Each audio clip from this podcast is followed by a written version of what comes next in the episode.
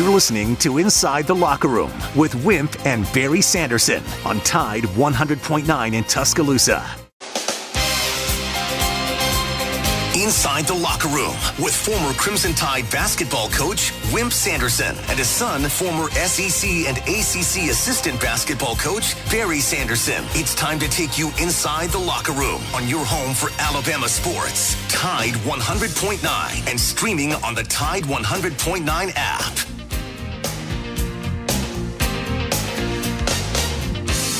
And good morning. Welcome into a Tuesday edition of Inside the Locker Room, 205-342-9904. If anybody in this town's awake or outside of town is listed on the app, give us a call this morning, 205-342-9904. Let us know how it is in your area if you've been out driving. I did drive in this morning from off of Rice Mine Road out there from the towns.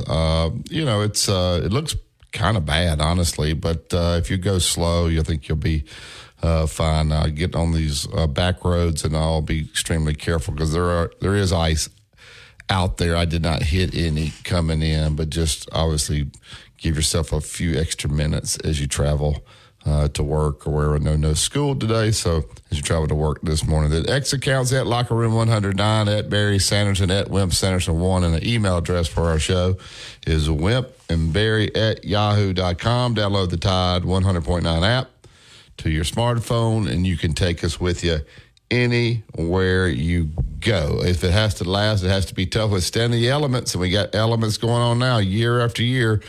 When it comes to building outdoors, it doesn't come any tougher than Yellowwood brand pressure-treated pine from Great Southern Wood. For projects that stand up against Mother Nature's best, be sure to head down to your local dealer for Yellowwood brand pressure-treated pine, the lumber that protects against rot, fungal decay, and termite attack. Get only the best for your next backyard project. And always remember, if it doesn't have that yellow tag on it, you don't want it. Justin, they actually, Dad put Justin up. They was afraid he wouldn't get to talk to us this morning, so they put him up at the Ramada Inn across the street. Make sure he got here this morning because he does live out a little bit, so he did not have to drive, which is good. Good morning. How are you this morning? What happened to the Philadelphia Eagles? They were one of the best teams in football. They looked pitiful, especially, offensively and defensively last night. Good morning. How are you this morning? You talking to me? Talking to me? Yeah, I'm talking to you. Okay, yeah. Philadelphia went on hard times. Even there's a lot of talk about the coach getting it. They lost about two or three early games back to back to back, and they ended up looking like they were ready to throw it in, and they did. And of course, after you won that many like that, your fans are all disgruntled. And we'll see what happens in pro football. You can't ever tell. The weather is not a factor, but it is a factor a little bit. But I don't know exactly what happened. Anyway, on the college level, Kane Wommack, probably who's the head coach at South Alabama. And let me explain to you listeners that Mobile is a very big Alabama town. We'll know the recruiting. He's going to be the new defensive coordinator, according to people. I don't know it for a fact, but that's what they say. But not only his ability to handle the defense, but also to know the coaches down there and get things on an even keel down there with a new coach coming in. Auburn has come out and said that they're doing everything they can to get the continuity with their staff straightened out, that it wasn't straightened out after the bowl game against Maryland. And that was the only comment that they made. Jamie French, I guess you pronounced it, the five-star from Jacksonville, decommitted to Alabama. There's going to be a lot of ifs and ands and this and that liable, the time I tell you, it's liable to be changing, so whatever. Gillespie and Roach are staying with Alabama. I think both of them have their key on recruiting. They coach the defense, and one of them's the running backs coach. But the defensive thing, to be darn sure that the people that they have are going to stay because they're close to them, and also they're recruiting some guys that are very important. to Alabama. Ross Bjork, the Ohio State, is looking for AD, and the rumor is that the guy from A&M will. I believe he's at A&M. Yeah, Ross Bjork's at A&M. Yeah, and so he's at A&M. So they. Some talk yesterday about Milroe not being going to play. That's money talk, probably agent talk, money talk. I think he's going to be back, so there's no problem there. I don't think. What I get, I can tell you one thing, and something else could happen in 5 minutes later. Tonight, I'll go over the four games very quickly with you. Florida's at Tennessee. Florida's playing better. It won't beat Tennessee, probably Knoxville. Missouri's at Alabama at 6. Missouri has not played quite as well. Alabama continues to play well. There's a good chance for them. Georgia's at South Carolina. Both of them have played better. Georgia's gone on the road and beat Missouri at Missouri. Had some good wins. Almost beat Tennessee. So we'll see what happens that game. It's a game where neither one of them will probably be at the NCAA tournament. And these two teams will be they're going to be out. The losers going to be strict. A&M's at Arkansas. Arkansas is not playing very well. I talked to Tom Hart last night, and he called me and we visited. And A&M, one of them is going to lose, and both of them are down in the pack. They're not going to win them. And I'll stick by my grounds is that. I feel like the team that wins it will be 14-4. That's all I got. All right, looking Kane Wommack at his background prior to South Alabama from 2001 year, I guess 19 and 20, he was the defense coordinator, linebacker coach at Indiana. I guess he and DeBoer were together, and David Ballou as well. 2018, he was a linebacker coach. He was at South Alabama prior to that as a defensive coordinator before going to Indiana. He played at Arkansas and Southern Miss. So he played Arkansas from 2005 to 2006, Southern Miss 2007, 2009, was a fullback and tight end. He is 36 years old from Springfield, Missouri. Obviously he was making $850,000 as the head coach at South Alabama. He'll probably more than double that here at Alabama.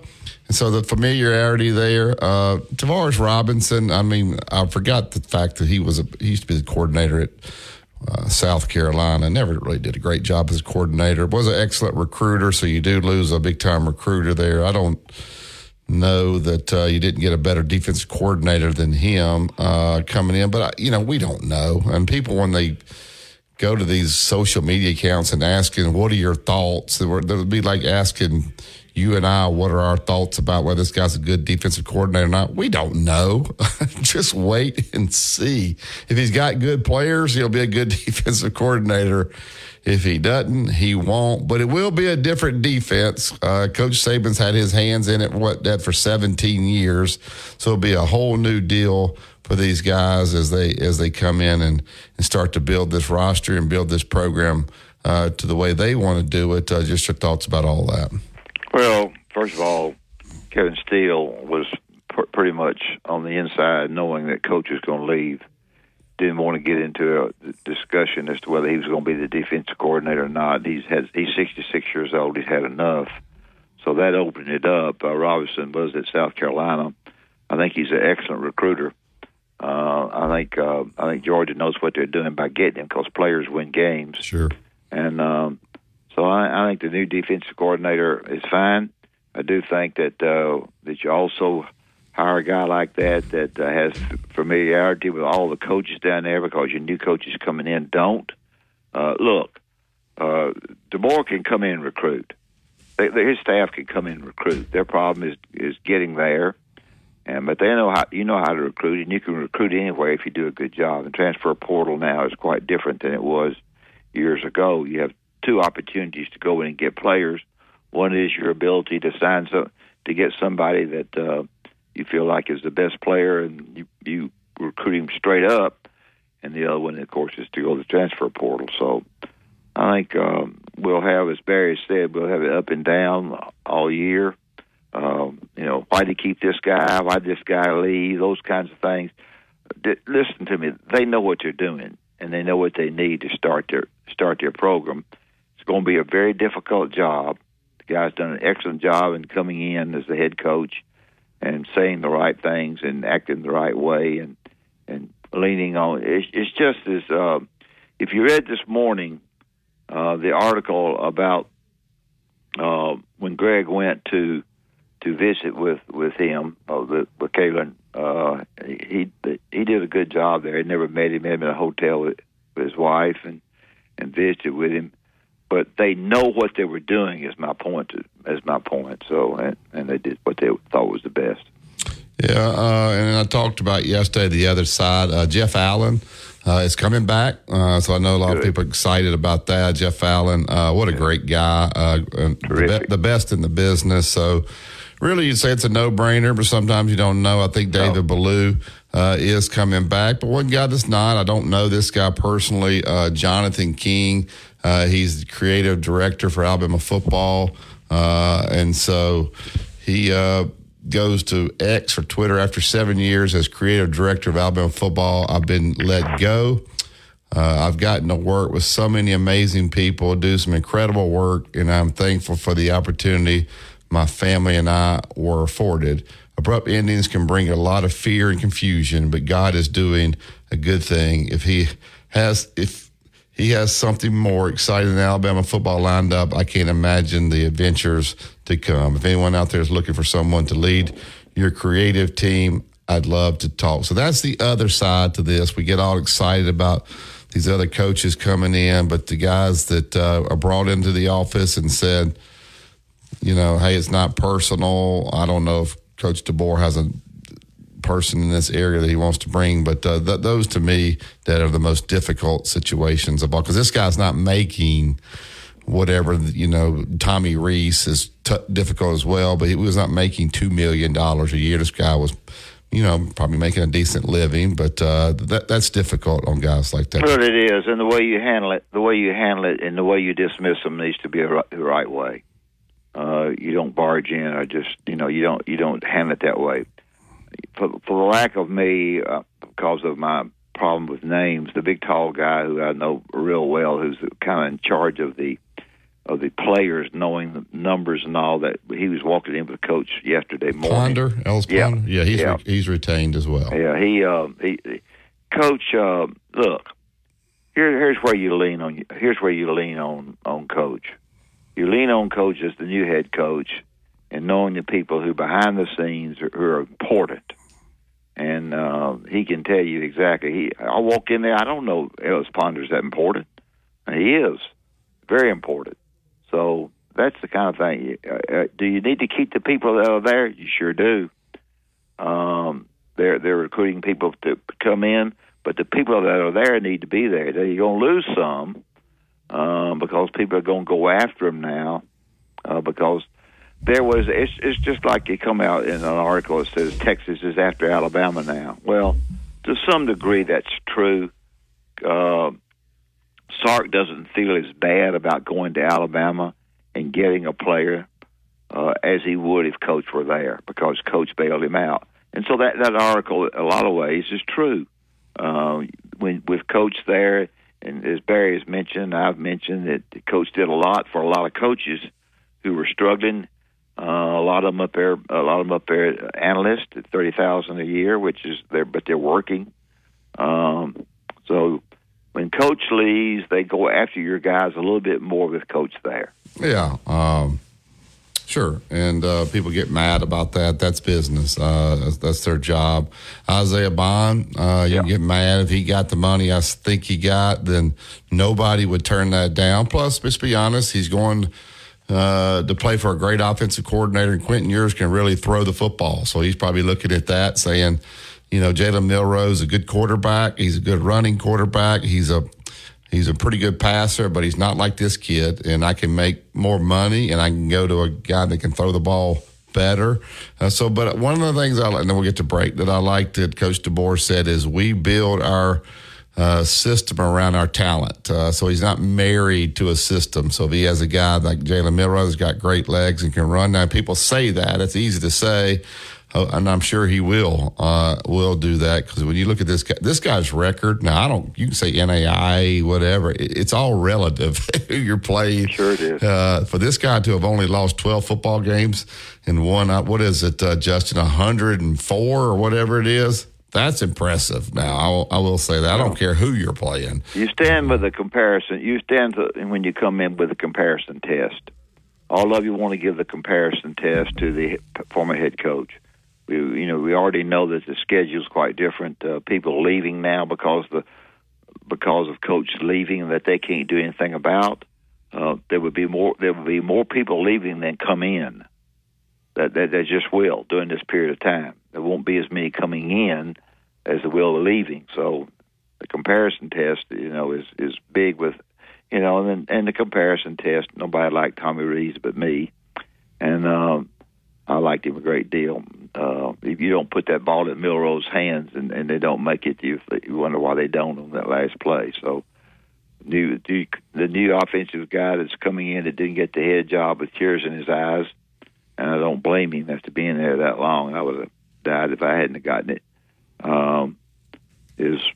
Is coming in and going to do his stuff with a quarterback that, and look, everybody coaches him different, and he'll come in a different way and coach him different than Tommy did. And Tommy did a very good job. And Milroe liked Tommy a great deal. It didn't work out. Yeah, it'd be interesting to see how DeBoer handles quarterbacks. You knew Nick Saban was never going to name a starter unless it was just a clear cut. He probably would have this year with Milroe possibly, but how he handles that, how does he handle practice, how does he handle – everything's going to be totally different, and it's actually be exciting to see maybe it done a different way. Royal Cleaners, they want to make your life easy. They'll come right to you, pick up all the clean and get it cleaned up, deliver it right back. If you want to drop off, University Boulevard, Bridge Avenue in Northport, or 4851 Rice Mine Road. For all your cleaning needs, only one choice in this community, and that's Royal. 205-391-0034. We'll get to your phone calls next. This is Tide 100.9. It's the home of Alabama sports. Tide 100.9 traffic. Tuscaloosa traffic now from the Townsend Nissan Traffic Center. We have picked up a significant accident involving an overturned vehicle. This has occurred on eastbound McFarland between Westwood School Road and Falls Cutoff. Roadway is blocked there for the moment. That area also has ice, as does a lot of the Tuscaloosa region this morning. Extremely hazardous conditions. And where the roadways are not iced over, they are wet. So this is not going to be a pleasant day to be out. Stay home if it's at all an option for you this morning. With your Tuscaloosa traffic now, I'm Ray Romero. Here's what's trending on the Tuscaloosa Thread. Good morning. This is Mary Kay from the Town Square Media Newsroom. Extremely cold temperatures continue as an Arctic freeze blasts through large parts of the United States, including here in Alabama, where Governor Kay Ivey has issued a state of emergency, which includes some counties in West Alabama, like Fayette, Lamar, Pickens, Tuscaloosa, and Walker. Alabamians should be prepared for bitterly cold temperatures and even single-digit wind chill values. Also, the winter weather has impacted various schools and businesses. For a full list of closings, log on to TuscaloosaThread.com. Road tripping, business travel, or bringing your car in for repairs. All great reasons to rent a Toyota at Tuscaloosa Toyota. You can rent the latest Toyota models for a day, a week, or a weekend. Every Toyota rent-a-car comes with 24 hours roadside assistance and is backed by an entire team of people you know and trust. Rent a Toyota and let's go places. Reserving yours is a breeze at TuscaloosaToyota.com. Tide 100.9 Tuscaloosa weather. Windy and very cold today, partly to mostly sunny, the high 26. The wind chill index will be in the single digits much of the day. Tonight, a hard freeze, clear with the low at 11. And tomorrow, a good supply of sunshine with a high at 37. I'm James Spann on the ABC 3340 Weather Center on Tide 100.9. It's 16 degrees in Tuscaloosa. Your home for Alabama Crimson Tide football. Tide 100.9 and streaming on the Tide 100.9 app.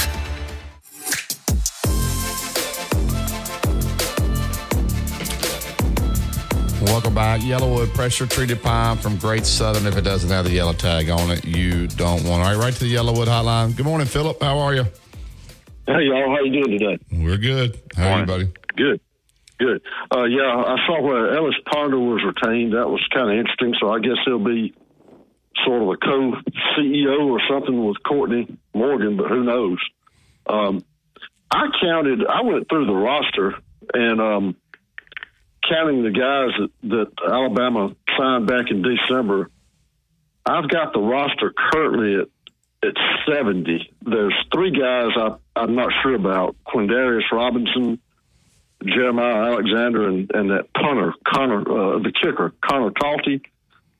So it's around 70 or 73 that I've got on board right now. So there's going to be some opportunities for some guys to get signed, I think, out of high school here in a few weeks that thought they didn't have a chance, I bet. Yeah, I don't know about the high school. I think probably most of the guys that are Alabama quality probably signed early, but it'd probably be a deal where they hit the portal. I haven't counted those numbers up. I'll trust you on that. But there may be some guys on there that you're not sure about. But I think that we'll hit the portal. I know Washington's got some guys leaving. I think they're starting centers leaving. So we'll see, as they start bringing the staff, what they do. And they got to look at it and find out where do they need guys. He's got to really pour through this roster and find out where you may want guys, but there's certain positions where you need people, and I'm sure they'll do that. Let me ask you this, Barry, before I go. I saw, if you can believe everything you read online, that Coach Robinson and Coach DeBoer apparently had a 3-hour interview yesterday. That's a long time to interview and turn that down. Yeah, I don't know. I don't know if it's with the truth in that. And I don't, who knows? Was he offered a co-coordinator spot? Everybody thinks Wommack was coming regardless because of the relationship there. So I don't know. I really don't know. What's your thoughts about is Travaris Robinson ready to be a defensive coordinator? I don't know. Well, the thing about it is I kind of would have liked for him to stay. I think he would give Alabama you want him to stay. Sure. A lot of continuity, and it could be a really critical thing in keeping Caleb Downs. So that would be brutal if Downs leaves because Coach Robinson left, but it could be the case. Familiarity with these young guys, it means a lot to them. People are just so worried about Caleb, and they keep posting about it. Stop posting about it. You just keep it stirred up. Just let it die and see what happens. I actually wish the university would quit. I don't know if the university does it or not, but man, as soon as I hit the portal, I'm tired of seeing it. It creates so much negativity and bad vibes. If they portal, I don't know what the rule. I don't know why you got to report that they're portal. Well, somebody's got access to it. When anybody goes in, they have to put it out. So it dings. So once it gets out by one person, it's out by all. So. Well, this Wommack High, I think, is good. It's the first positive news that they've had in a little bit, and kind of because really, essentially, his first day on the job after Saturday was Sunday. I mean, he's only been there this is his third day. Yeah, I was thinking, and the problem for like his family and all that, him. I think sometimes you take a job like this, you're pretty close to where you came from. This sucker's all the way across the country. I hope he brought a lot of clothes with him because I don't think he's going home for a while. I don't think he is either. Yeah, I don't think he is either. Thank you, Philip. Y'all be good. All right, back up to the Yellowwood hotline. Get Tom in. Good morning, Tom. Good morning, Barry. Morning, Coach. How are y'all? We're fine. There's a lot of things there with the defensive coordinator slot. I keep going back to the interview that Coach Saban had with Reese and the statement that he made that, how this year was a drain of energy for him. And he gave the reason was because of where they started and where they ended up. There was a real energy drain on him. And then the second reason that he gave was of the energy drain, statement was that he had to spend more time on the defense than he normally would, and that more than he thought he should have to spend. And those were two interesting comments to me in light of the fact that he was retiring. And personally, I think it was an insult to the coaching staff on the defensive side of the ball. And I really think that it's time to blow that defense up, because when Bill, what's his name, that's at the Patriots now was there, you know, we averaged 50 points a game, but we couldn't stop freaking nobody. And Auburn 3 years in a row put over 300 yards rushing on that defense. And, I mean, they're incompetent, and they have been for some time. And I don't think his Coach Saban's best effort could get them to do what they need to do. They kept making the same mistakes over and over and over again. And I think it's a blessing in disguise that we're going to have to look elsewhere for defensive coaches to get these players to play like they should play on defense. So I don't see all the rave about these defensive coaches about, you know, feeling so hurt because they're leaving. They need to leave, and we need a different philosophy on defense. Dad, do you think Alabama's defense has been bad? Do I? Well, I mean, yeah. I think Kevin Steele does a good job. Personally. Yeah. Well, yeah, I don't. What did you not like, Tom? Well, I just think it was very inconsistent. Like I said, you know, here's one thing, and it represents several things over a three-year period. But 3 years in a row, Auburn shows up for us to play them, and Brian Harsin did nothing for recruiting at Auburn. And and then, you know, 2 years of that, and then Coach Freeze had a depleted roster, and all 3 years they played us to within 1 inch of our football life. Yeah, 1 inch. Yeah, and they rolled into the game, and 3 years in a row, if you can believe this or not, Auburn did not have the ability to pass the football. They could not throw it. The only thing they had was to run. Guess what? We gave them over 300 yards each one of those years in rushing. How that Tom, we got to get out because we got to get to Kevin. How'd that defense play against Georgia? This year? Yeah. They played good. Good. But, thanks, Tom. All right. Good lands. All right, we'll take this break. 2 minutes in a truck around 1330 Martin Road Eats. That's where you go pick up your boxes, your packing supplies, whatever you need to make this a smooth move. It's local, out of town, out of state, let the professionals handle it. Give them a call today, 205-247-5050. 2 minute in a truck. Movers who care. Mr. SEC Tournament Wimp Sanderson gives you his excellent analysis every weekday on Inside the Locker Room, right here on Tide 100.9.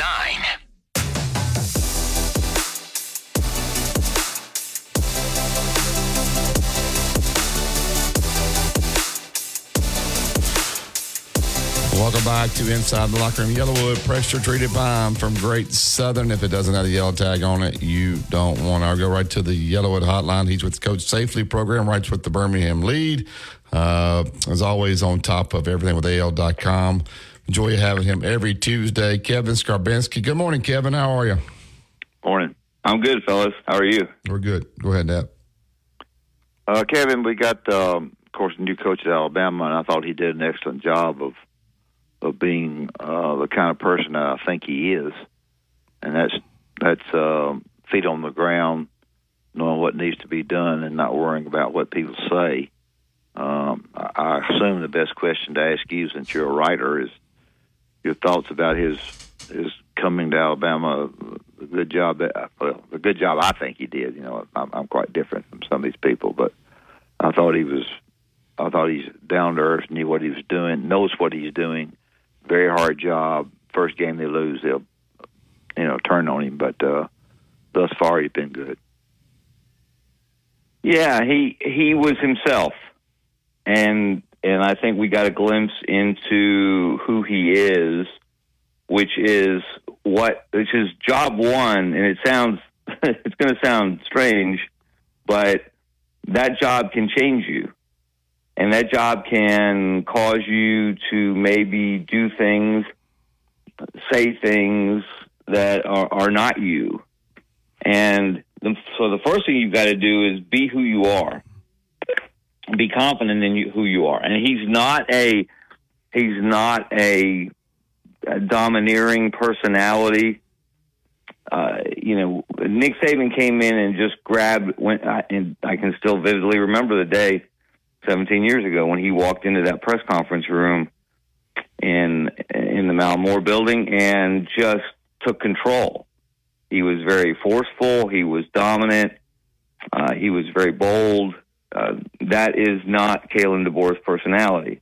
He's more, as you said, grounded, low-key, and that's what he was. I thought he was humble. He was who he was, and again, that's a good first step. Don't try to be something you're not to satisfy what you think people want you to be. And from that standpoint, I thought he did a good job. If you were giving Coach some pointers or suggestions, I don't even know how to word that, who should he lean on about? And I guess it depends on what area you're talking about. I guess when you're the Alabama football coach, his life's changing. His wife, his kids, it's just different. Even, in Seattle, it's a lot different. There's going to be so many people picking at your time. You got to know the important things that you have to do.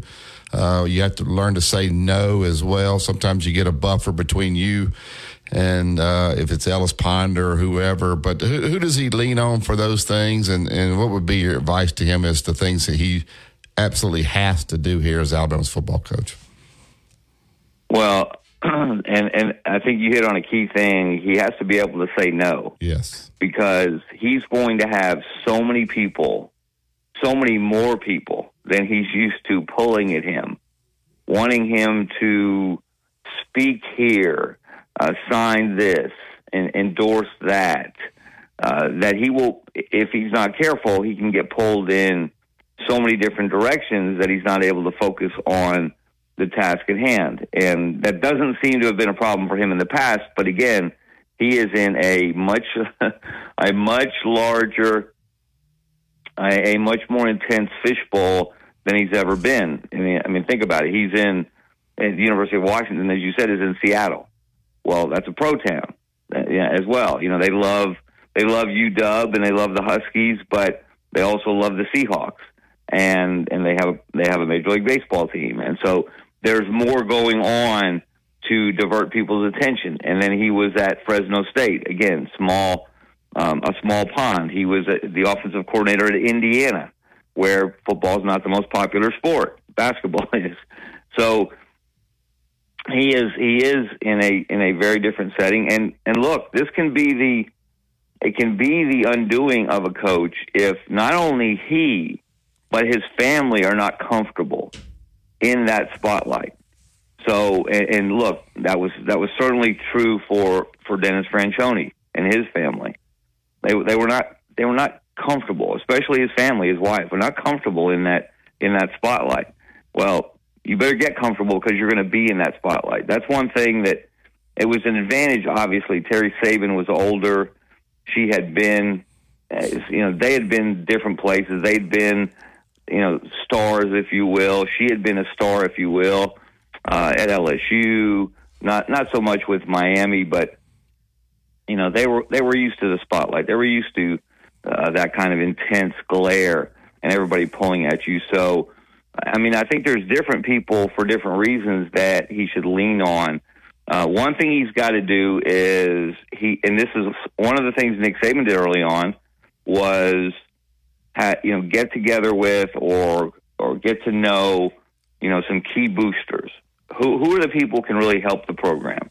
And that's more important now than ever with NIL.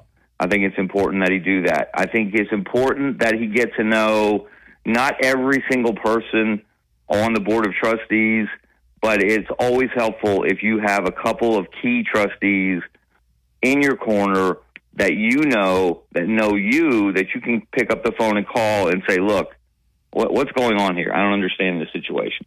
Can you explain it to me? Or can you give me some background here? Because I don't know how to approach this. That's helpful. Yeah. Of course, the most interesting relationship is going to be with Nick Saban himself, because that is an unusual relationship to have. Not only your predecessor. Now, first of all, it started on Saturday. To have your predecessor in the room, that doesn't often happen. Sitting in the front row, that doesn't often happen. Be the center of attention when the formal proceedings break up and everybody wants to go shake his hand and thank him for a job well done. And really, he's the star in the room. You're not. That doesn't happen very often. So how is that relationship going to work?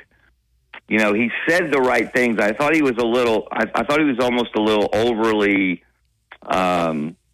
He deferred a little too much in a sense, and you almost have to do that because of Saban's stature. But saying that he wants Nick Saban to tell him something every single day that they can improve on in the program, I thought was a little much, and I don't think that's probably the best way to go about it as he settles into the job.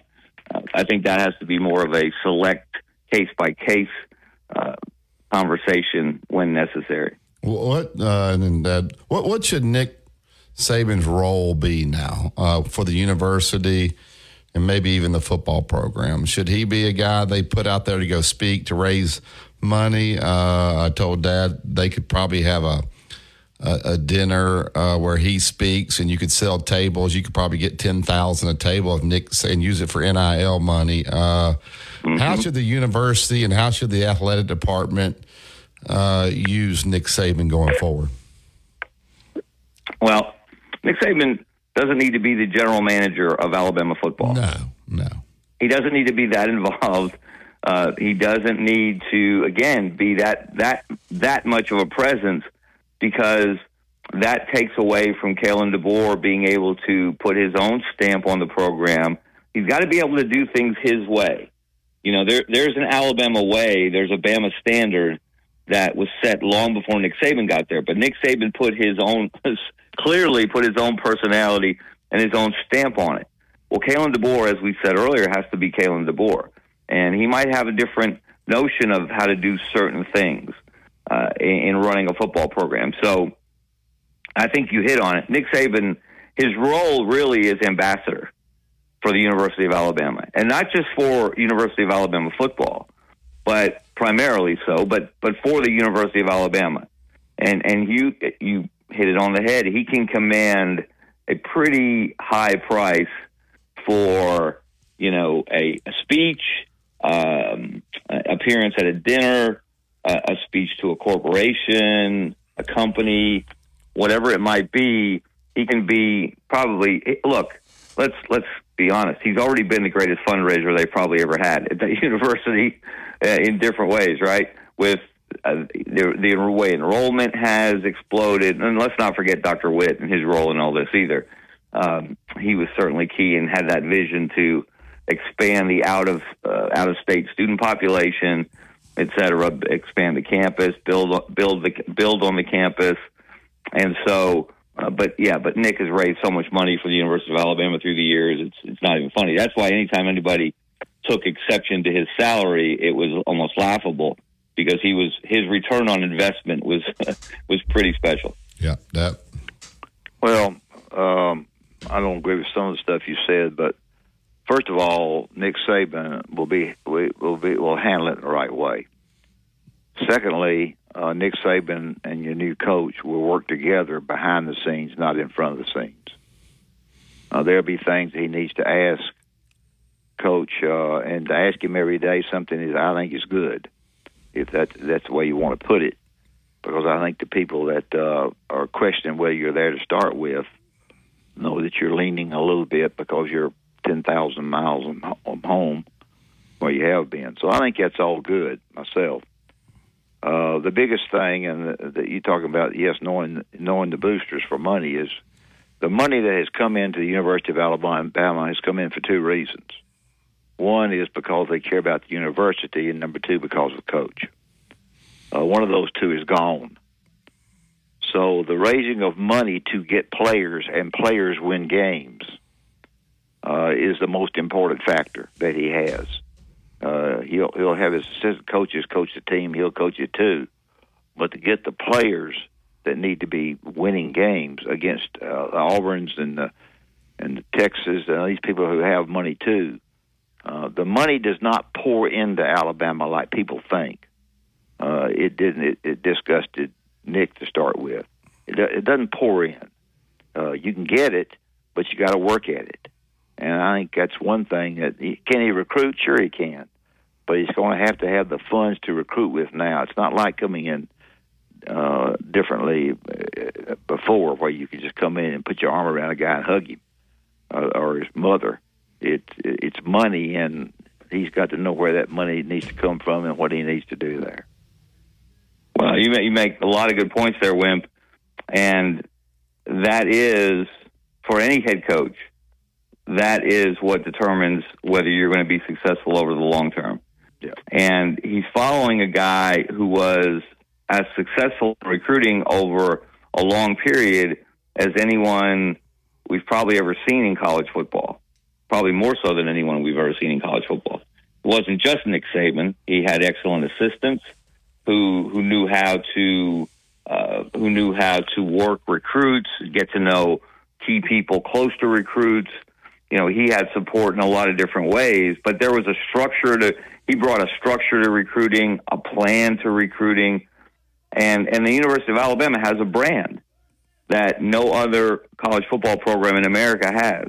And that brand is stronger now than it was 17 years ago because of the success that they had. Yeah. And that's the question, the biggest question about Kalen DeBoer is his ability to recruit. And it's not just about his relentless approach to that subject. You know, Nick Saban knew that early on. Nick Saban went to LSU in large part from Michigan State because Jimmy Sexton showed him, his agent, showed him that per capita at the time, Louisiana was turning out more NFL players than any state in the country. Per capita, not raw numbers. And he knew the value of talent and the value of recruiting. Kalen DeBoer has not yet recruited at anywhere close to that level. Now, he hasn't been anywhere close to, hasn't had the brand of Alabama behind him either, where he's recruited in his short time as an FBS head coach. So that's why getting some guys on the staff that have SEC experience, that have experience in the Deep South, is going to be very important because it is more competitive than ever. It's more of a wild, wild west than ever. The rules don't really apply, although Florida State might beg to differ about that. The rules don't really apply. People are using NIL as recruiting inducements. It's happening everywhere. So how much does he harness that? How much does he add his own stamp to the Alabama brand? And guys, that's an amazing stat. I found this the other day. It was in my column yesterday. Do you know that every single Alabama coach, but one, starting with Bear Bryant, I didn't go back farther than that. And, you know, Bear Bryant was very successful at other stops. So many of their coaches have been successful at other stops. Nick Saban was successful at other stops. They had a higher, 7 of the 8 coaches that actually coached. I didn't include Mike Price because he didn't coach a game at Alabama. 7 of the 8 coaches, starting with Coach Bryant, had higher winning percentages at Alabama than they did elsewhere. If Kalen DeBoer does that with his winning percentage as it is right now, oh boy. And again, that's not likely, but that shows you the power of the Alabama brand. Yeah. That mediocre coaches have won at least 10 games, at least one time at Alabama. Now, only 3 people have really sustained it, starting with Coach Bryant. Of course, it happened with Wallace Wade and Frank Thomas before that. But Coach Bryant, Coach Stallings, and then Nick Saban, they sustained it, and they harnessed the Alabama brand better than anyone else that coached between them or before them. But let me ask you this: does the brand mean as much as it used to with guys making decisions off of NIL? I don't, sometimes the brands like it's part of it, but it's down there. It's not number one. Where Nick Saban, people may come here with less money because it was Nick Saban, his relationship with the NFL, all the players he has in the NFL. You know, Coach DeBoer hasn't done this yet. So that maybe they can sell Alabama's done it. But how important is the NIL right now until the rules change? Because I think what you're saying is true, but I think recruiting these days is totally different than it was back then. Well, you're spot on about that. It's not what it used to be. And all you have to do is look at the players who've left. Look at Isaiah Bond, for example. You know, he was part of one of the most iconic plays in Alabama history on 4th and 31. He was the team's leading receiver. He's got a head coach and an offensive coordinator and a receivers coach coming in that have done an outstanding job in the passing game, in developing receivers, in giving opportunities to receivers. The kind of staff that you would think a wide receiver would want to play for, right? He's going to Texas. And he said he's doing it 100% because Nick Saban's no longer there. I don't know what kind of NIL deal he got at Texas, but you have to believe that played a very large role in it as well. And then, of course, there's what we don't know because he hasn't said. We can surmise that he thinks he'll have more success with Quinn Ewers throwing to him than Jalen Milroe. Yeah. But the Alabama brand, even though he experienced it, wasn't enough to keep him in-house. And there have been other guys leave as well. So, yeah, it is different in that regard because now guys are looking at their recruiting decisions as business decisions more than ever. And when Alabama players, you know, that became a common refrain among Alabama players that signed during the Nick Saban era. They made a business decision. And, of course, fans of other schools would wink and nod and say, yeah, we know what that means. But what it really meant, and I'm not saying that never happened, but what it really meant was if you go to Alabama, if you went to Alabama under Nick Saban and you stayed at least 3 years and you worked, you were most likely going to get better. You were most likely going to improve your draft stock, and you were going to get paid on the back end with your NFL money when you signed with the NFL, when you were drafted in the first round or the second round. And then you went on and signed not necessarily your rookie contract, but your second contract. You signed a really big contract. And in Alabama, remember those recruiting posters they used to put out with how much money that their players were making in the NFL? Well, that was using the brand from a monetary perspective. To come here and you can get rich. Well, now kids are looking for. They don't have that kind of patience. They don't have that kind of vision to play the long game. They want to play the short game. Well, if I can go here and get $75,000, why would I go there for $50,000? If I can go here for $500,000, why would I go for there for $400,000? They want to get paid now. Yes. Seriously, it's a business. I laugh now. It's a business, right? When I hear these fans say, if they don't want to be here, then just let them go. We want people that want to be in. Well, I had a guy tell me that I think pretty good sources that Isaiah Bond was making 100,000 NIL here, and Texas offered him 600 and something. So that's a 500. If that's true, yeah, that's a $500,000 raise. Those guys are saying if they don't want to be here, let them go. Would they go for a $500,000 raise, Kevin? Somewhere? Would they? Yeah, leave? Exactly. Yes. Exactly. It's hard. Look, and it's hard to be critical of a player who does that. Yeah. Because look, their shelf lives are short. Sure. As football players. There's no guarantee they're going to play in the NFL. There's no guarantee they're going to be successful in the NFL. I mean, not every receiver is going to be Devontae Smith, and he made some unbelievable catches last night. Jalen Hurts had a tough game, obviously, but and the Eagles have had a tough season, the second half of the season. But not everybody's going to be that successful in the NFL. So if you have the opportunity to get paid now and maybe take care of your family, it's not life-changing money. It's not generational money like you can make with a huge contract in the NFL, but it's hard to say no to that. And how many people, yes, how many fans who are critical saying, you know, they're mercenaries, all they care about is money, et cetera, et cetera, et cetera. If you had the opportunity to better your family by making significantly more than you're making now, you're telling me that you wouldn't consider at least strongly consider changing jobs? I mean, coaches do it all the time. Yeah, no doubt. All right, Kevin, tell everybody where they can find you. Get all your great stuff. Yeah, follow me on Twitter/X at Kevin Skarbinski.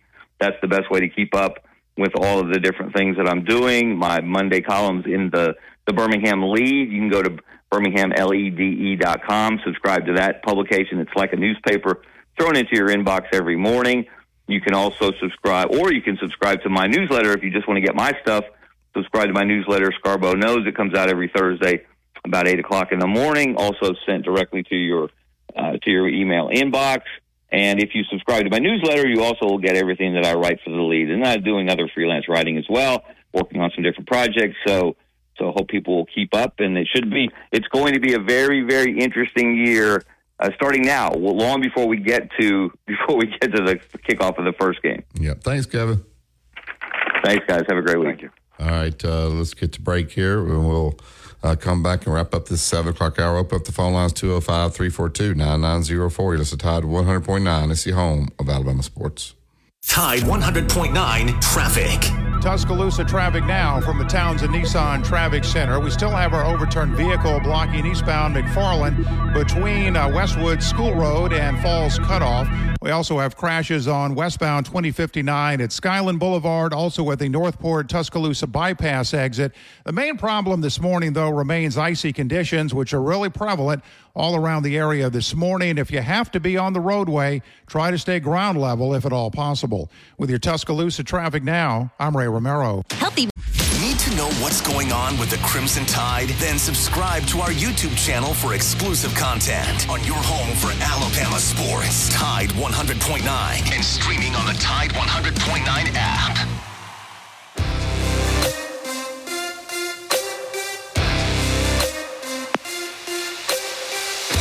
We want to thank Yellowwood pressure-treated pine from Great Southern Wood. If you're going to build it to last.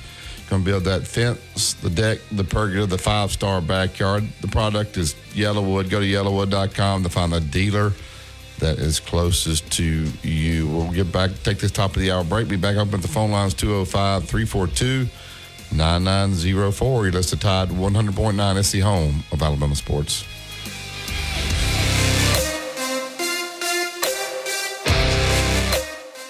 Trust your trophy. WTBC Tuscaloosa and W265CG Tuscaloosa, a Town Square media station. Tide 100.9 and streaming on the Tide 100.9 app. From the Fox Sports Studios in Los Angeles, here's Eddie Garcia. In the NFL, Super Wildcard action wrapped up with a pair of games on Monday. The Bills beat the Steelers 31-17 with Buffalo jumping out to a 21-0 lead. Pittsburgh cut the lead to 7 in the fourth quarter, but Josh Allen's fourth touchdown of the game closed it out. He finished with 3 touchdown passes and a 52-yard touchdown run for Pittsburgh. They've lost 5 straight playoff games. Buccaneers handled the Eagles 32-9. Tampa Bay outscored Philadelphia 16-0 in the second half to pull away for the win. Buccaneers quarterback Baker Mayfield at 337 yards passing and 3 touchdowns. Eagles star center Jason Kelce told teammates and coaches he's retiring after the game. 13 NFL seasons for him. He was first-time All-Pro 6 times, including this season. So the divisional round is set. Saturday, Texans at the Ravens in the early game. Packers at the 49ers in the late game. Sunday, Lions host the Buccaneers in the early game. Bills host the Chiefs in the late game. Inside the Locker Room with former Crimson Tide basketball coach Wimp Sanderson and his son, former SEC and ACC assistant basketball coach Barry Sanderson. It's time to take you inside the Locker Room on your home for Alabama sports. Tide 100.9 and streaming on the Tide 100.9 app.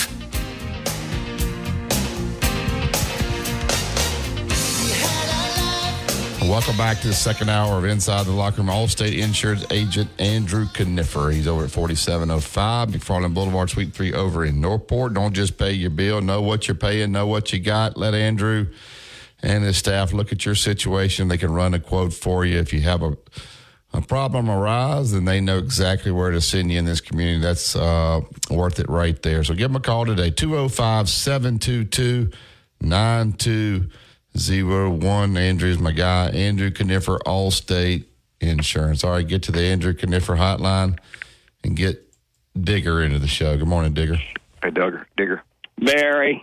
Yes, sir. Well, can you believe I'm walking the dog right now? No. It's freezing out here, man. He's a Pomeranian with a lot of dog hair, and he's got to get out. You just let open the door, Digger. That dog ain't going to run far. It'll be cold. It'll go and come right back. Oh, my goodness. It's freezing out here. But real quick, Skarbinski, what a sycophant. I mean, my God, what has he got to do to sit there and knock on Isaiah Bond? First of all, Isaiah Bond is not your recruit. I understand that he came from Georgia. Am I right? He's a mercenary. So he left for Texas. Why? Because he wanted to improve on his draft stock. How many touchdowns did he have this year? 4? Maybe he thought there was a better, greener pasture. I don't know. Come on, y'all got to be up. There's a greener pasture. Yeah, there's a greener pasture. It's called cash. Yeah. Right. But he also wanted to improve on his draft stock, and Chris Jackson is an NFL coach, receiving coach for Jacksonville before he came to Texas. Not to mention that the system is, it's conducive to the receiver. Sure. We said all that. Y'all got to stop getting butthurt about players leaving the program. I know y'all want the loyalty and everything. Everybody wants the loyalty. But those days are gone. Well, you wouldn't even be saying this hadn't gone to Texas.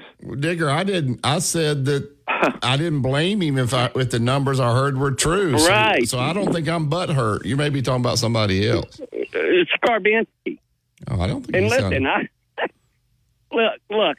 know y'all proud of your brand and everything, but it's not all that, buddy. I'm telling you, there's nothing special about that poodle skirt A that y'all wear.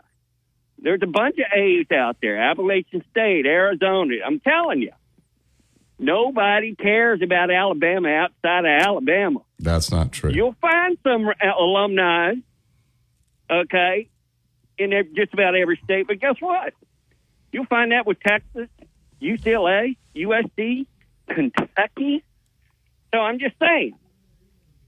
So I'm listening to this. No, getting upset about it. People across the country do care about the brand of Alabama. You're wrong. I tell you what. And another thing is, y'all said it's an international brand. I don't think so. When Arch Manning committed to Texas, I was in Italy, in March Square in Vienna. Okay, or not Vienna, Venice. And I got the hook 'em horns from somebody that I don't even know. And the first thing out of his mouth was Manning. So I'm telling you. What does that mean? What does that have to do with anything? How does that relate to Alabama? When Nick Saban was over in Paris, people were saying roll tide to him. What does that mean? Well, and how true is that? That's what I wanted. Oh, really? A bunch of French Mongols out there, and you're going to tell me they're saying roll tide? All in the world that happened was that they get. It may be a little bit better situation for him in Texas, but he got a lot more money. That's all in the world that happened. That's all that happened. Yeah, he got a lot more money playing. Sark's a great coordinator, and they got a good quarterback to throw in the football. Yeah. Do you agree he's a mercenary? Trust me. Suppose he gets hurt at Texas, I guarantee you he's out of there. He'll go somewhere else. He's not committed to the program. He's committed to himself. Well, you're sitting there with the program. I think Stark's terrific. You're sitting there with an opportunity to go and play at home for the national championship and don't make it, huh? You got a chance to play for the national championship on your cotton picket home field almost, and you don't make it. And you were a 4.5-point favorite, Digger, and you lost to DeBoer. Dude, you lost to Coach DeBoer. Beat you. Listen, I'm just saying. Look, by the way, he's 2-0 against Texas. Yeah. Don't worry, we've got get you a new coach. I'm just saying. Yeah, y'all better get a new coach. We had our chance, but I'm telling you, he was only in his third year. Yeah, but Digger, y'all better get a new coach. We didn't have all of our players. Y'all finally figured out how to beat Coach Saban. You can't beat Coach DeBoer. You better get a new coach that can beat Coach DeBoer. Don't worry. Hey, look, the reason why we didn't beat Gabor is we didn't have our running back. Wait a minute. Hold on. I found it very... He needs to go somewhere and buy him a running back. Yeah, I found it very interesting. He used that same excuse against Michigan. He go out there and look at it. He said the reason why we didn't beat Michigan is our running back went down 100%. Let me ask you this. Why would Bo Davis leave Texas? He went to coach his son. Now, that's an irritating thing. Let me tell you that part. How come he couldn't get his son if his son's that good? He went to coach. His son was coaching his – listen, his son was playing at Southeastern Louisiana in Hammond, Louisiana, right? He was playing football. LSU gave him an offer and said, hey, why don't we get your son in here and you can coach him? And that's what he wanted to do. And so Texas heard that. They couldn't get Bo Davis's son in school. Oh, there are standards in Texas. That's brutal, man. They lost Bo Davis to LSU. Come on, Digger. That's another, Mom. Come on. This is all my, hey, look, I'm telling you, it hurts. We've already lost a recruit over it. Yeah. You got one of your. But I'm saying, about that DB? He's going to go back home. How about the DB that y'all lost is going to Auburn? Is he any good? Well, he got an intercepting off of you guys. Maybe that's why he's going. I don't know. No, he's way down the chart. But look, people are going to move around. Yeah. Some of you guys got to. What moves them around? Money. Thank you very much. Money. You finally get it. Go walk that dog. Hey, what's Steve Sarkisian's record against Coach DeBoer? What is it? Say it, Digger. Say it. What? What's Sark's record against Coach DeBoer? Say it. 2-0. No. 0-2. 0-2. Oh, 0-2. Okay, yeah. There you go. 0-2. 0-2. Okay. There you go. All right. Later. Thank you. I think we won that phone call. All right, back to the Yellowwood hotline. Good morning, Tim. Save us, Tim, from Digger. Hey, I'm going to change the whole conversation now. Has the game with Missouri tonight in Coleman Coliseum been canceled, or is it still being played? Oh, it's played. It'll be played. It's being played, I guess. Yeah, they ain't going to cancel games like that. Well, hey. Home court means a lot. We need to defend home court. As you well know, we can't afford to lose this game tonight. They're 14.5 points. They ain't going to lose the game. Missouri's bad. Hey, if that place is empty, it's going to... Coach, you know good and well, you'd be out in a golf cart with a bullhorn riding through Sorority Row. Yeah, but I'm not coaching anymore, and I think Alabama will wax them again. Game tonight. Well, I'm not coaching anymore, so I don't feel that way now. But that's what you do, Barry. What would you do to get people in that gym tonight? You can't do anything. They ain't going. Because, well, first of all, Coach DeBoer was going to be introduced, but now they say he's too busy, so they're going to introduce him at the Auburn game. So that's what I heard. Weather will be better, and there'll be a big crowd there. But I'm telling you, I woke up this morning worried that it's going to be an empty gym. Our guys will be lackluster. Missouri ain't got any pressure on them. And if they upset us tonight, are you in Sylacauga or Gulf Shores? Well, I'm in Sylacauga today. Oh, well, you can't give me any information. I'll tell you what, Digger. I mean, Tim, I'll give you Missouri, and I'll take Alabama, and we can wager on it. You gonna do that? That ain't my point. You see my point. I'm concerned. Hey, when you played us at Fairfield, our gym was worth 10 points. Yeah. Fairfield's good this year. Everyone's been loaded. If it was empty, it wasn't worth 10 points. Your home court ought to be worth 10 points, and I'm just worried this weather's going to screw us up. Yeah. Take a couple of Alka-Seltzers and go to bed. Tim, you can't use that as an excuse. You're going to say, oh, my God, we ain't going to play good because of the weather. You got to get ready to play regardless. There's one person in there, 15,000. You better be ready. Okay, well, hey, I'm going to be watching it. It's on TV somewhere, but I'm concerned. But Hey, I'm more concerned about a golf match I got Friday morning down in Gillespie. I hope you got it. I ain't going down there right now. Oh, it'd be a, why is Florida and Tennessee are playing at 4:00 today on ESPN 2? I guess the weather's they playing that earlier to get people there. What are they doing? Yeah, I guess so. Yeah. Hey, if I'm athletic director, I'd be giving away to anybody that showed up at the game or whatever. I'd be trying to get a credit there. It'll be a double-digit win for Alabama. There you go. 14 lines, 14.5. I'm counting on it. But anyway, I just worried about that game. Go back talking about football. Thank you, Tim. Thanks, Tim. All right, we'll take this break. We get back. We'll get back to the phone lines. Dad, we're not going to do the ad today, but I know you talked with Bryant Bank yesterday, and they have agreed to come on to be a sponsor on Inside the Locker Room. And so we appreciate Bryant Bank getting on board. Great people out at Bryant Bank. Yeah, they really are. Paul Jr. has been a friend of mine for a long time, and he's done a great job establishing those banks throughout the state of Alabama, and one right below me, and they do a terrific job. So I look forward to doing what I can do to help people know about Bryant Bank and hopefully trade with them, and I think that you'll find they're good people. Yeah, so we look forward to that relationship with Bryant Bank. There'll be a new sponsor coming up on Inside the Locker Room. All right, take this break. Give back. Phone lines will be open, 205-342-9904. No guests this hour, so we can have more calls like Digger.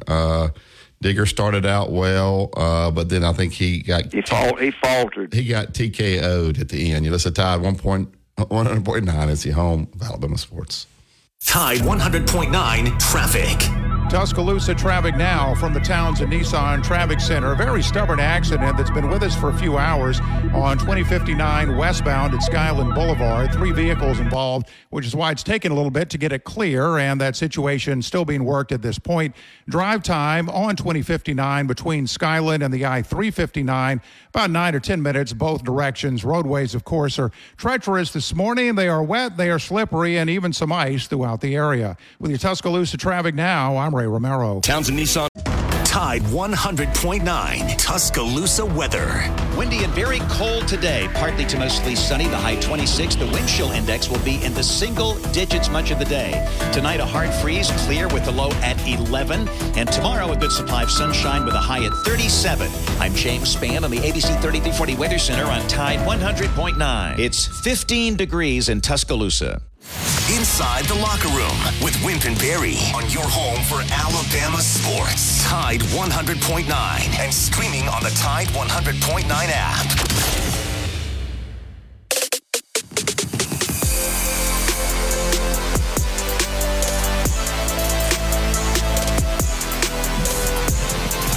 Tuscaloosa Toyota. Go to TuscaloosaToyota.com. You can look at the new inventory, the used inventory. The 2024s are in. Get out there to see Justin. They will take great care of you. The Grand Highlander's a hot new SUV out there. They got a lot of great truck options. The Camry, the Toyota RAV.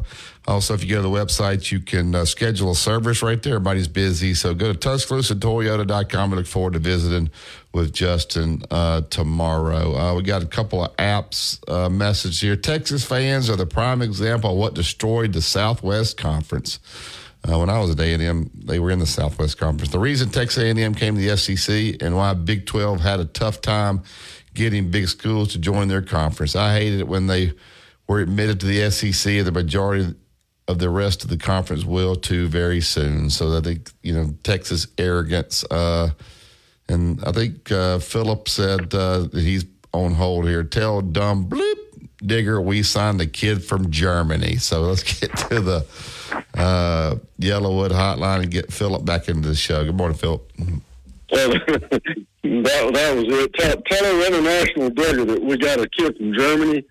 And I think we signed Alana Saliman last year. I think he's from Sweden. Yeah, Alabama is a national brand. Obviously, Nick Saban is a brand of himself. Well, how do I know they're telling the truth? Or how do we know he's telling the truth about what he heard in Sweden about Manning? So who knows, but whatever. Well, That's my new nickname for Digger, International Digger. Yeah. Anything else, Philip? Roll Tide. Basketball team's playing good, and Nelson's getting his arms up. He's tipping shots. He's deflecting passes. He's blocking shots. He was huge overnight. He played a great defensive game. Yes.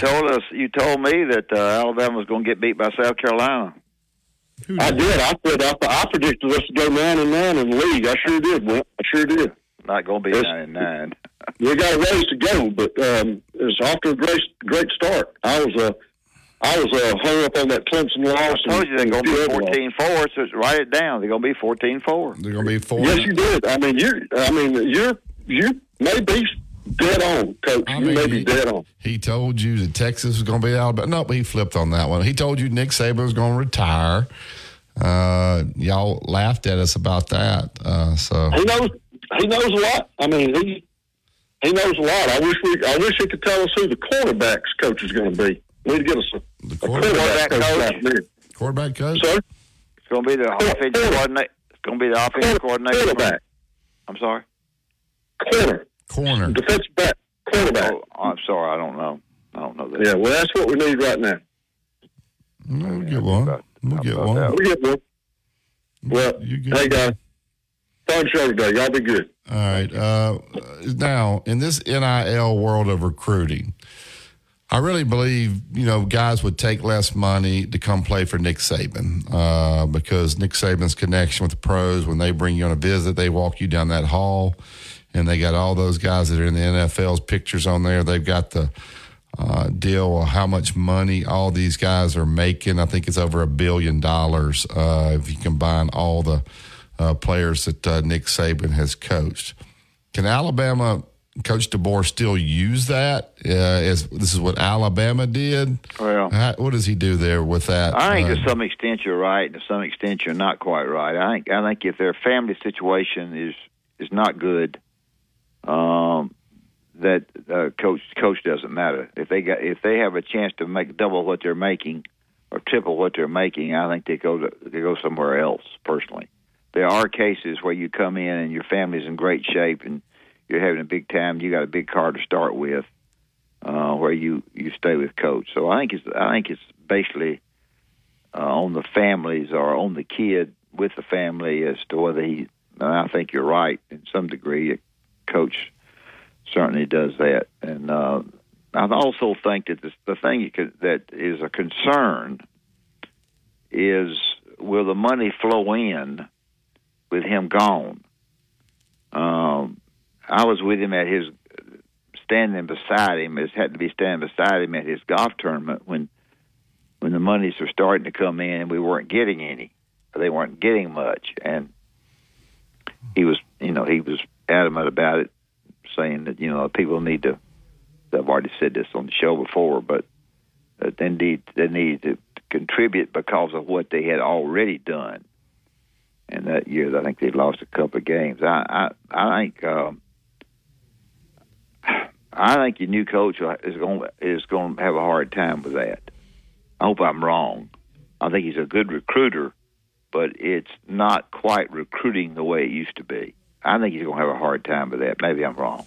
All right, I want to ask you this. You took exception, not in a bad way. I mean, you have a different opinion of what Kevin said about when – he talked about he was going to ask Coach a question, one question every day. Now, we obviously know he's not going to ask Coach a question every day. But you thought it was good. And I don't think it's bad. I think Nick Saban, like Steve Spurrier, I don't think he wanted Florida to win. So, him hanging around I don't think was good. I think Nick Saban wants his program to continue.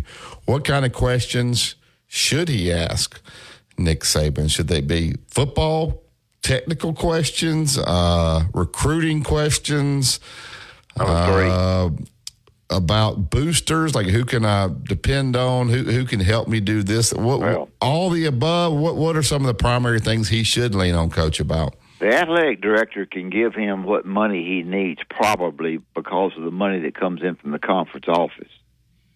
The athletic, if the funds don't come in quite as good as you would like for them to come in because Nick Saban is gone, basically because the athletic director hired his coach, He hired this coach. It's his hire, just like it is in basketball. He's more likely to give him a lot of the money that comes in from the conference office, and so that's certainly a plus for DeBoer. There's no doubt about that. The question that Coach needs to be asked, and I think behind the scenes that you visit with Coach as much as you could. Number one, because of Coach's personality, and the difference is 100% different than Steve Spurrier. He wants them to do well, but he wants to stay out of it. That's the reason he's at Paul. That's the reason he's at the stadium, close enough to help him, but far enough away not to coach. And he's 88 and out the gate. He's not going to be part of anything as far as speaking to raise money or anything like that. He's not going to raise money for this guy. Guy raise his own money. So I think the recruiting questions of the organization as to how they recruited and how they did with Coach Ponder as to how they organized that is questions that he asked, because that enlightens you in the fact of getting players. And regardless of what people say, players win games. Yeah, you got to coach them. Yeah, you got to get them in the right spots at times. But basically, they win games. So I think it's smart for him to ask him every day. And the reason he said that publicly was it so that people wouldn't say, "Well, he's marked his mark. You know, he doesn't care anything about whatever's happened." He showed a love and a like for Coach, and Coach has done a good job. And should Coach have been there, he certainly should have been there. It showed me a lot. You know, had he gotten fired? No. But the way things went out, yes. Now, Coach going to have an office, so I don't know what that means. Nothing. Supposedly he's in Jupiter, Florida now for the month. But, yeah. I mean, Coach can obviously call him. But he's got him a little office over there. You know, he's, I'm assuming, still employed by the university in some fashion. That allows him to use that plane. Well, he hadn't changed his cell number either, because I got a hold of him on that. He texts. We know that because you said that he texts you back. When spring practice starts, do you think Coach will ever, now I'm not saying every day, will he ever go over there and just kind of watch a little bit, just kind of go over or not? I think after a year or so goes by, he might. I don't think the first year. You know, they're good questions. Coach, Coach Saban, what do I do? How do we handle Cedric? Does Cedric work for you and help us? He doesn't. I mean, those are the kind of questions. That's nothing. That's no question at all. That's a question. How do you ask him now? Say, hey, Coach, where are we? Where are we lacking depth? Where do I need to get guys? I mean, I see all these guys, but these guys behind haven't played much. What have you seen in practice? Yeah. Because the guys that he's not bringing back, Tommy Reese is not going to really want to tell you about your offensive guys because you're not bringing him back, and you're not. And out of respect to him, you're not going to lean on him for that. Wow. You got Freddie Roach, you got Gillespie, but do you lean on Coach there? Where did you feel like you guys were okay, and where do I need to be looking in the portal position wise? I'm trying to get this program going, and I need some inside information. I'm not going to ask a guy down the street who likes Alabama football. I'm going to ask the guy that his opinion, what he thinks. But it's going to be between he and I. I may ask him three questions in one day. The next day, I ask him nothing. If you ask him three, do you have to take 3 days off? No, you just find out as much as you can find out. Because look, getting better players than your opponent and getting them to play is the key to success in football, basketball, tiddlywinks.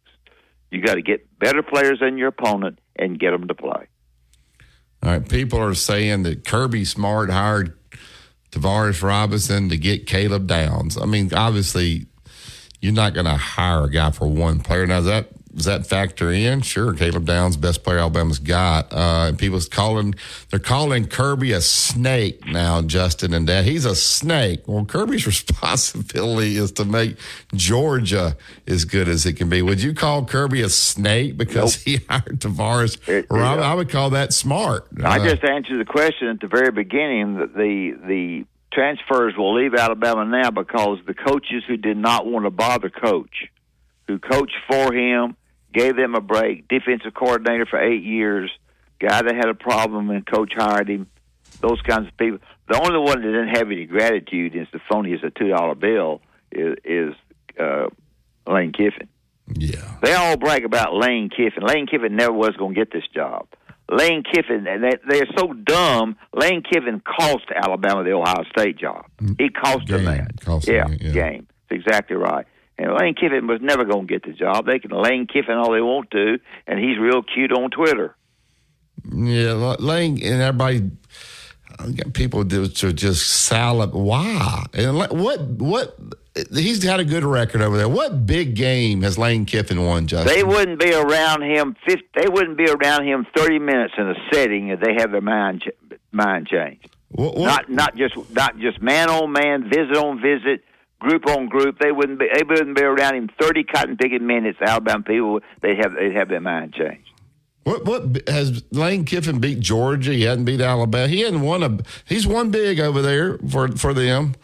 But I think LSU games is about all I can think of. Yeah, they weren't. I mean, the people that were wasting their breath saying that you got to hire Lane Kiffin were just. They weren't ever going to hire Lane Kiffin. Never. Alabama's not going to hire Lane Kiffin. Now, you could say they're wrong and they're not. It's a new era now, and you got to put all this behind. You can say that all you want, but you don't know Alabama. They are not hiring Lane Kiffin. The people that you hire, you have to work with, and they have to be loyal to you as an athletic director or whatever. You have to work with them daily. Bull crap on that. If you fire a guy the week of the national championship, how bad must it have been? And you think the people, the Ellis Ponders and Greg Burns and Nick Sabans are ever going to forget that? They're going to think this guy cost them a national championship. So they're not hiring the guy. So, just stupid. Oh, my goodness. All right, go ahead, Justin. So I was going to say, though, with the Kirby Smart thing as well, like, people forget the whole deal when he left here is he took a picture of our recruiting board and left. Yeah, now, if Kirby Smart wanted to come, I'd have hired him. Now, I love DeBoer, but if Kirby Smart wanted to come back to Kirby Smart's the best coach in the SEC. Yeah, that's right. Hey, Barry, you know he's going to the Falcons is what they say. He ain't going no Falcons. Yeah, he's going to the Falcons, all right. He may go watch him play. He might go over and watch him practice, but he ain't going to the Falcons. He ain't going no Falcons. He might want to coach the Falcons. All right, let's tell him about – this got a good job. Let's tell him about Bob Prince and Prince, Glover, and Hayes. Prince, Glover, and Hayes, 345-1234. They're outstanding to be around. They know the law. They know the changes in the law. They realize the problem that you're coming if you've had an accident and you need some help financially, certainly, and you need some help to cover the problems that you have. These guys will go to bat for you, and they'll do a good job with you. They'll, first of all, visit with you when you call them and tell you if you have a chance to go further with it. And then you'll go by 701 Rice Mine Road and visit with them in person at 345-1234 if you have a question there. I think you'll find Prince, Glover, and Hayes are honest and good. PrinceLaw.net is the website. Always remember, if they don't win, you don't pay. Phone lines are open 205-342-9904. Other games in the SEC tonight, we'll look ahead. We'll look at those games. We'll get Dad to pick the winners of these games tonight I already know he's going to pick Alabama to beat Missouri, but we'll look at the other three games. Listen, Tide 100.9 is the home of Alabama sports. No representation is made that the quality of services performed is greater than the quality of services performed by other lawyers. Under the biggest road tripping, business travel, or bringing your car in for repairs. All great reasons to rent a Toyota at Tuscaloosa Toyota. You can rent the latest Toyota models for a day, a week, or a weekend. Every Toyota Rent-A-Car comes with 24 hours roadside assistance and is backed by an entire team of people you know and trust. Rent a Toyota and let's go places. Reserving yours is a breeze at TuscaloosaToyota.com. For more from Tide 100.9, let's it fly, and there's it. Whoa. Follow us on Twitter, Facebook, and SoundCloud.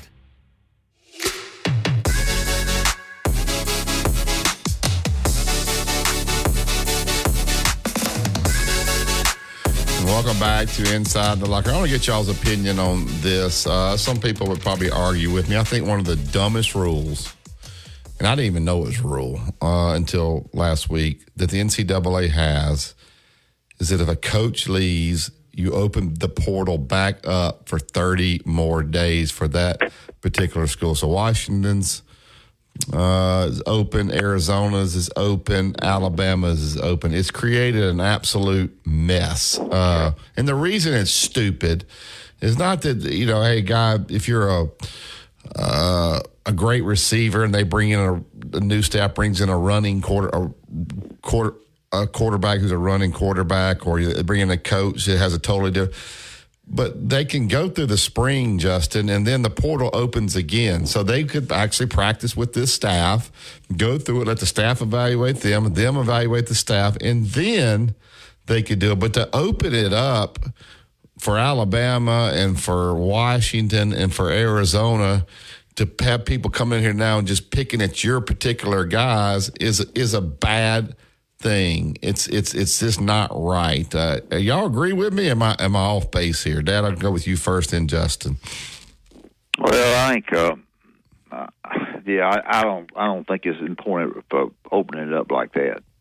Now, you know, if you have a kid there and you think that, you know, the personalities and all are different, and you to some degree, you might give them a short period of time. Well, but they can go after the spring. No, it opens back up. Okay, then. Well, then they can wait and go after that. Then I would say that I would agree with you there. Then. Justin, if you don't agree, disagree. But I just don't think it's opening up for 30 days. It's created an absolute mess here, and these guys are already in class. If they have to leave now, they got to drop out of their classes.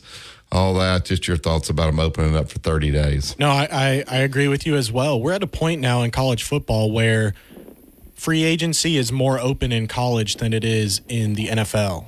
Like, could you imagine if the Patriots and the Seahawks and the Chargers, if all of their whole team immediately became free agents just because their coach left? That's essentially what we're doing. Yeah. And like you said, even regardless of this new 30-day period because of Saban retiring, they were going to have a chance to do it again in just a month or so here in the spring.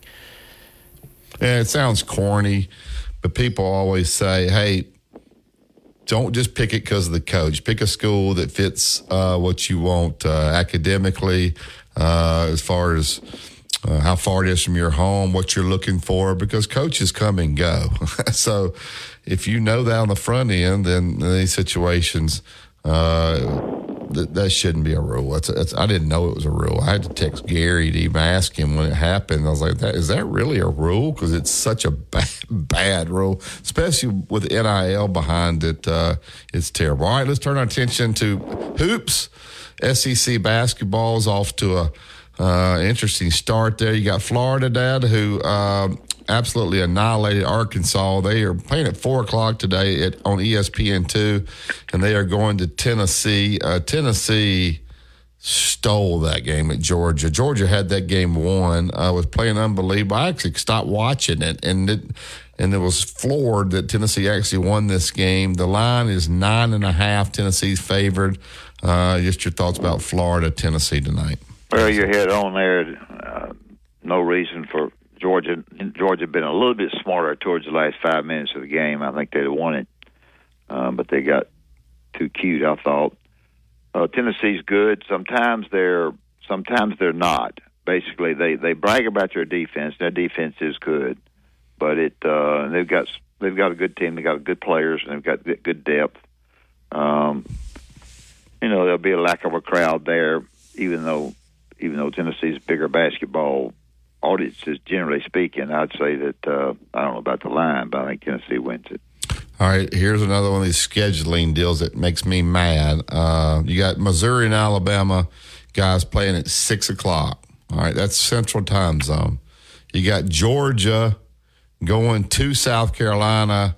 The game's at 8 o'clock Central, which is 9 o'clock Eastern. Stupid. So you got Alabama. You could have played their game at 8, 7, but no, you're going to play the East Coast team at 9 o'clock instead. The two East Coast teams for Georgia, South Carolina.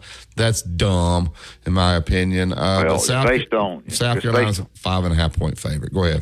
It's based on the numbers that they feel like are watching the games. They think the people in the eastern areas up later, I guess, or that eastern areas maybe watch it more than they do down here in the south. I'm not sure about that, but it has something to do with television. Alabama has had good wins. Their team got by the Mississippi State game because they kept it close, and Mississippi State missed 6 free throws that won the game. Nate says the defense got better, and I think it was better. They played well, so they'll win this one. Missouri's not playing anywhere close as good as they did last year. Missouri, I thought, was going to be better this year than they have been. I think Alabama wins it. Fans or no fans. Georgians, I guess the next would be Georgia. Yeah, Georgia, South Carolina. South Carolina, 5.5-point favorite. Probably the surprise team in the league, 2-1, 14-2 overall. Well, each game takes on its own personality, but going to Missouri and winning the way South Carolina did was a big win for them. They come in here with and get blown out 74-47, but Georgia has played well, as Barry's mentioned. They've done a good job, won some games, playing better. Crowd is in there. That Georgia crowd is not the kind of crowd that you know they're there, but they're not like Auburn's crowd. So I think a close game. And the only reason I would pick South Carolina is because, I guess, they're playing at home. But I think it'll be a close game. I'll take South Carolina. All right. It's mostly been lost, this team. They're at home tonight against Texas A&M, 8 o'clock SEC Network. A&M's 1-2. Arkansas's 0-3. Two teams that were picked to be pretty high in the league. A&M's favored 2. If Arkansas has not lost this team, then I got to think they're going to rally and win this game. They got to have this game, or pretty much everything's starting to go out the window. What's your thoughts there as you know, when you start losing like this, 0-3, and getting beat that bad? How do you get these guys? They got to get one win to kind of get this thing turned around. What does Musselman need to do? Because we don't know the character of his players, but what's happening there, and what will happen in this game? Well, he's 0-3, and he's 9-7, I think, somewhere in that neighborhood overall. He's not going to get them back. They're not playing very hard, very, very smart. He's a little bit disgusted with them. From what I can understand, he's made the comments that they misjudged some people. They took the Mack kid, who I thought was very good, came in against Auburn and played great, from Houston. And they got him, and they act like now they're disgusted with him. I thought he was a pretty good player. So they're not going to win the league with 3 losses already in places they have to go. They're not going to win the league. And Arkansas is not going to win the league, and neither is. There's only there are 4 teams that have a chance to win the league. 4 teams. I'll pick Arkansas tonight, which I think I'm picking the wrong one, but I'll say Arkansas. There are 4 teams that have a chance to win the league. That's Alabama, Auburn, Tennessee, and Kentucky. You can leave out A&M, Arkansas. A&M and Arkansas win the mix. Those 2 have already dropped out. I've already mentioned to you there's always a team in the top part of the league that's going to play worse, that picked high, and that's Arkansas. And there's one at the bottom part of the league or in the middle part of the league that's going to play better than you think, and that's Georgia and South Carolina. So they're playing each other tonight. One of them dropped down. So Alabama, Auburn, Kentucky. Is Auburn the best team in the league right now? I would say they're playing as good as anybody. They'll come to Alabama after Saturday. They'll come to Alabama on the 24th for a tough game. So I personally think my guess, and I can be dead wrong, and you can get me. My guess for Alabama, their league record will be 14-4. Yeah. So Auburn just kind of peering ahead, as Dad said, when they come in. They're at Vanderbilt tomorrow, so they should win that, hopefully. And then Vanderbilt's playing a little bit better. It's not a given. Then they got Ole Miss at home, so then they travel here. So they could certainly be undefeated coming into Tuscaloosa, which this is a 6:30 game. I always don't understand why they don't put that game on Saturday, but nobody asked me. So, all right, we'll take this last break. We'll come back, we'll wrap up the show, take a couple phone calls. You guys want to jump in, 205-342-9904. You listen to Tide. And somebody call and tell me what happened to the Philadelphia Eagles. Good lands. I've never seen a team that looked so good, finished so poorly. You listen to Tide 100.9. It's the home of Alabama sports. Tide 100.9 traffic. Tuscaloosa traffic now from the Townsend Nissan Traffic Center. Camera shots all around the area showing snow flurries popping up, and there are some locations with snow and or frost on the ground, so you've got a lot to contend with if you have to be out this morning. The good news is most folks do seem to be staying home, but those who are out there also have a couple of accidents to encounter. One of them is westbound 2059 at Skyland Boulevard. 3-vehicle crash that's been there most of the morning, but we really haven't noted any major backup. With your Tuscaloosa traffic now, I'm Ray Romero. Catch Christian and Corey Miller every weekday here on Tide 100.9. Coming up tomorrow on The Miller's Edge, it is official. Kalen DeBoer met with T-Rob, and T-Rob is going to stay in Georgia. Who's next? The defense coordinator for the Alabama Crimson Tide. Christian and I will discuss tomorrow right here on The Miller's Edge. Tune in 11 to noon to hear Christian and Corey Miller break down everything from college to the pros on Tide 100.9, the home of Alabama sports. Yeah! Tune in to 100.9 Tuscaloosa weather. Windy and very cold today. Partly to mostly sunny. The high 26. The wind chill index will be in the single digits much of the day. Tonight a hard freeze, clear with the low at 11. And tomorrow a good supply of sunshine with a high at 37. I'm James Spann on the ABC 3340 Weather Center on Tide 100.9. It's 16 degrees in Tuscaloosa. You're listening to Inside the Locker Room with Wimp and Barry, only on Tide 100.9 and streaming on the Tide 100.9 app.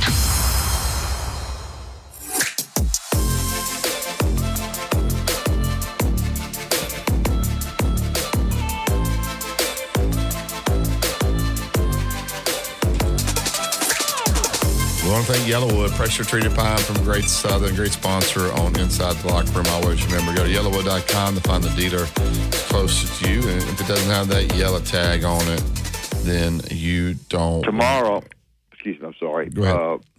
Tomorrow, Jack Crow will be on at 7:30. I think it's a good time to have him on. He was an offensive coordinator, and offensive coordinator here got that out. Even came in, there's going to be any difference there. So I don't have an 8:15. No, we got Bill Cameron. Is Bill out tomorrow? No, Bill's not going to be. All right, maybe we'll try to get. Maybe I'll get Chris Lowe's number, and we'll try to see if we can get him on. That would be good. And then on Thursday, we have JC and we have Bucky from Samford. Yeah. It provided that they're playing tonight, and he told me last night, provided they get home from the snowstorm. And he got him on. He's going to be on because Bill Cameron's not going to be on. Well, because that's Thursday. We got JC and Bucky. So I forgot about Bill Cameron. All right, Dad, Cecil Hurt was always a guy that Coach trusted. That he leaned on. Coach dealt more with, I think, some of the local people here were a little frustrated because Coach would rather deal with the national guys than the local guys. And now, then at the end, he had kind of turned to Chris Lowe. He was kind of the guy that was going to break everything for Alabama. So now anything that happens, if he hires a coordinator, Chris Lowe's the first to know. If he's going to, if They hired Coach DeBoer. Chris Lowe's the first to know. Nick Saban's going to retire. Chris Lowe's the first one to know. How does that happen? This just trustworthy. I think maybe a trustworthy from the back. Things have happened that we don't know about, but he's trust him. And I think one of the problems that he has is that the questions that he is asked by some of the local people, I think he feels are ridiculous, or weren't needed, or weren't, just didn't make any sense at times when they went through stuff like that. So I think he went more to the there are some guys out of state who are not very good at all. We got some in the state that, whatever. So I don't know. I don't really know that. I'm kind of beating around the bush with it, but I don't know. What about you, Justin?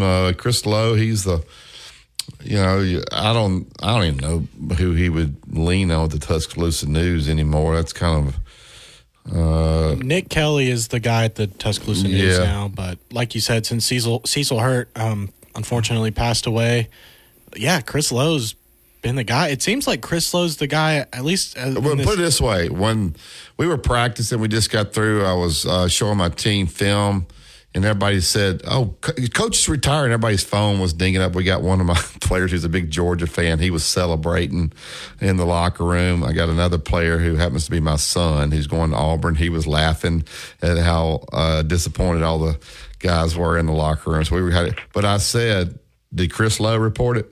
And so they said, yeah, Chris. So when I saw that Chris Lowe reported it, I knew it was factual. I knew it was true. So I looked little to see if he said it, then I was going to believe it. Until he said it, I wasn't going to believe it. Correct, Dad? Yeah, that's right. Yeah, that's right. Exactly right. That's exactly right. All right, that's it for today's show. We're going to get out of here. Gary Ayers' show is next, so keep it locked in. Gary will be ready to roll. Gary is always digging, so I'm sure he'll have some great inside information. He was on top of that Wommack thing last night. Gary's one that likes to try to run out there and be first, but he was letting me know that was going to happen before it went public. So I'm sure Gary will have some good, juicy information for you about Alabama staff there this morning. We appreciate you, Justin. You guys be safe out there. And we'll be back tomorrow morning bright early at 7 a.m. with Jack Crow at 7:30. As always, love talking to Coach Crow. You're just a Tide 100.9. It's the home of Alabama sports. Stay warm, everybody.